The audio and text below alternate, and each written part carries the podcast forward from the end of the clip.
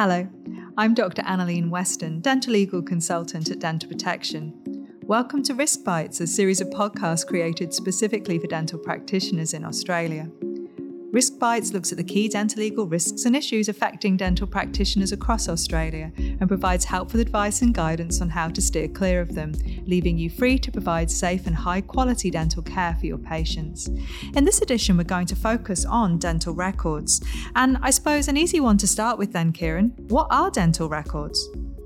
Well, dental records are all the records or documents that are created and gathered in the process of caring for a patient.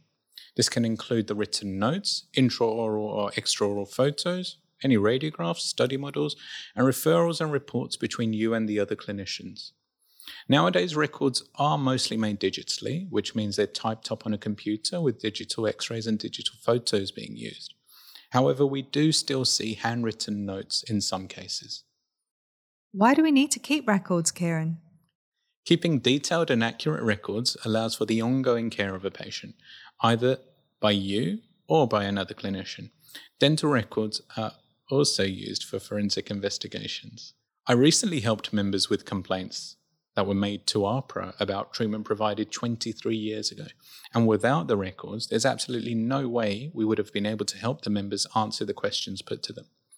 Luckily, AHPRA recognised that complaints made so long ago after the event cannot be fairly assessed, and so the matter was dismissed early.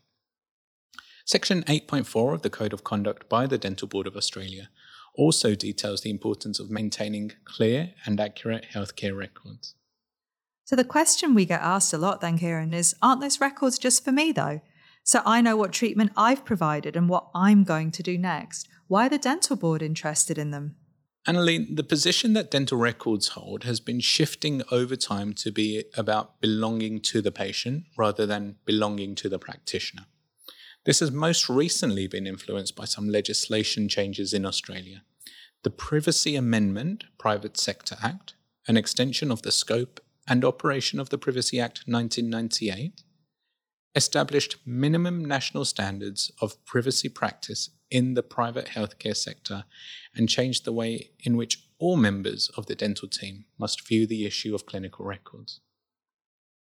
The impact was quite fundamental for dentistry because prior to this, it had been a well-established principle in Australia, supported by a succession of case law up to and including a High Court decision in the case of Breen versus Williams, that healthcare providers had no obligation to supply patients with copies of their medical or dental records.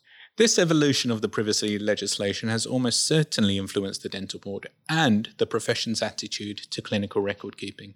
As for many, a patient's record had previously been looked upon as being a convenient notepad of dates, treatments and fees charged and received. The fact that most practices refer to clinical records as the patient notes is quite revealing because that's essentially what so many records had been, little more than a convenient aide memoire for the clinician, often full of idiosyncratic shorthand and indecipherable text. Usually, but not always, these coded notes meant something to the author. But if the patient came to see another practitioner at the practice, then he or she may have had great difficulty in understanding the details of the patient's previous treatment. The new legislation has given the patient a statutory right to access their records. They have a right to inspect them, whether held in paper form or electronically. And if they request it, they must be provided with copies of the records and x-rays and or printouts of any records which are held digitally. They also have the right to ask for their personal details to be corrected if they believe it to be inaccurate, out of date, misleading, irrelevant, or incomplete. So how can I record my consultation with a patient? There's loads of ways to record your consultation with evidence that you provided the patient with sufficient information to make an informed decision. You should record the consultation in writing, making notes of any information leaflets that you've provided the patient, any x-rays or radiographic images, and importantly, your findings from these images. It's important to remember that the records need to be in a visual medium, so voice memos recorded on a patient records is not acceptable in Australia. What sort of information needs to be included in records? The records should be up-to-date, accurate, and factually correct. There's a lot of information that should be recorded, including the patient's presenting complaint, your clinical findings and any special tests and findings from those, what your diagnosis was, and any discussions that you've had with the patient regarding the treatment options, any risks and benefits, and importantly, specific questions that a patient may have asked you about or information they have told you, such as an upcoming wedding, for example, or difficulties getting to a dentist due to work or financial pressures. Along with this, you should also include details of the treatment that you actually provide, including any complications you encountered. Why do we need to include things about the discussion with our patients? It's important to show that you've had a discussion with the patient about the treatment and options provided, as this shows that you've given the patient information, taken on board their considerations, and gained appropriate consent for treatment. A generic signed form will not in any way show that you have discussed with the patient what their options are and the pros and cons of each. And the same goes for a written consent form. So following on from that, Kieran, you mentioned consent forms. Do I need to obtain written consent for all dental procedures? The short answer, Annalene, no.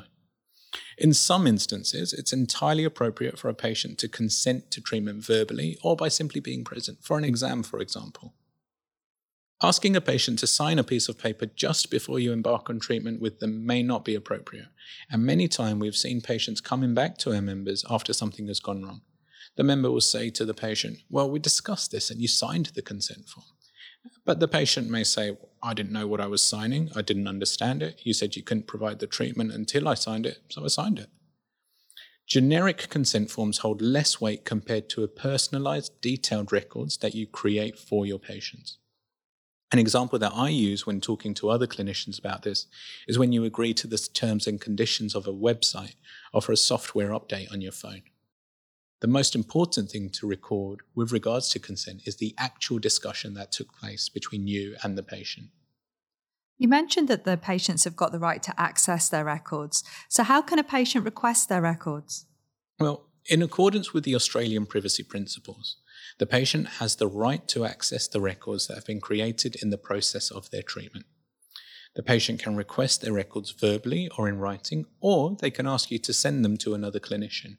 You should send a copy of the records to the patient while keeping the originals with you. According to the Privacy Act, you have thirty days to release the records, but we'd advise not leaving it until the last minute to do so. And you can also charge for your or your staff's time in sending the records to a patient or to another practice. You can, but of course that needs to be an appropriate charge for the time spent. So how long, Kieran, then, do I need to retain records for? Well, Annie, as you know, ideally, the answer would be forever. And it's much easier to do that now that most records are in a digital format. Now, different states have legislated on the retention of records. And generally, the legislation is that records should be kept for seven years for an adult and seven years from the age of majority for a child, that is up to the age of twenty-five for a child. Now, I know the Dental Board of Australia changed its guidance in October two thousand twenty and have released a self-reflective tool. What do you think of this, Kieran? I personally think the self-reflective tool is really useful. It's been designed for you to think about the quality of the records you create and discuss them with other members of your team who may also be involved in record keeping. And by thinking about the different aspects of the records, the intention is that you will help clinicians identify any gaps in their knowledge, skills and systems. Thank you for that helpful guidance, Kieran. And I think it's a good opportunity to reiterate what you said, that we do also have other resources available to help our members on PRISM. And thank you all for listening. We do hope this podcast was helpful to you, and we look forward to sharing more guidance with you in the future. If you like Dental Protection podcasts and you'd like to hear more, please subscribe and leave a review.